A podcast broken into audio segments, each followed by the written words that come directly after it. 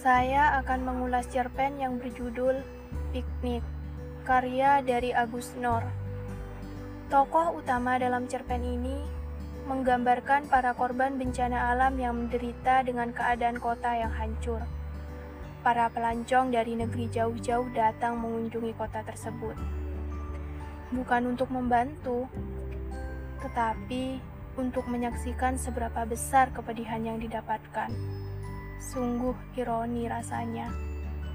Akan tetapi, penampilan para pelancong yang selalu terlihat menarik membuat para penduduk sekitar sedikit terhibur. Mereka menduga-duga sesuatu.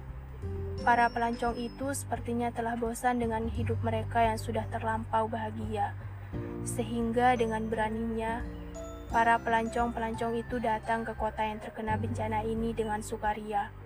Bahkan, tak jarang pula mereka bersuah foto di tengah bencana ini. Padahal, kota ini tinggal menanti sebuah keruntuhan karena berdiri di atas lempengan bumi yang bergeser. Yang tentunya, para pelancong akan berlari terbirit-birit saat kota ini benar-benar akan hancur. Dari cerpen piknik ini dapat ditarik sebuah makna bahwa Sebagian orang datang mengunjungi kota yang terkena bencana hanya untuk melihat sebuah penderitaan tanpa ada niat yang benar-benar tulus untuk membantu. Tentunya, kebiasaan para pelancong seperti itu dirasa sangat miris, seperti tidak ada lagi nilai-nilai moral yang diprioritaskan. Menurut saya pribadi, cerpen ini dapat menambah imajinasi pembaca dan memberikan motivasi.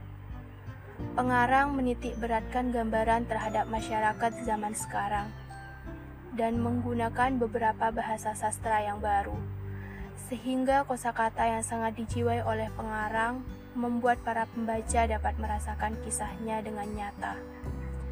Cerpen ini juga tergolong sebagai cerpen yang sederhana dan memiliki makna penting yang harus kita petik. Dan yang terakhir, sedikit quotes dari saya.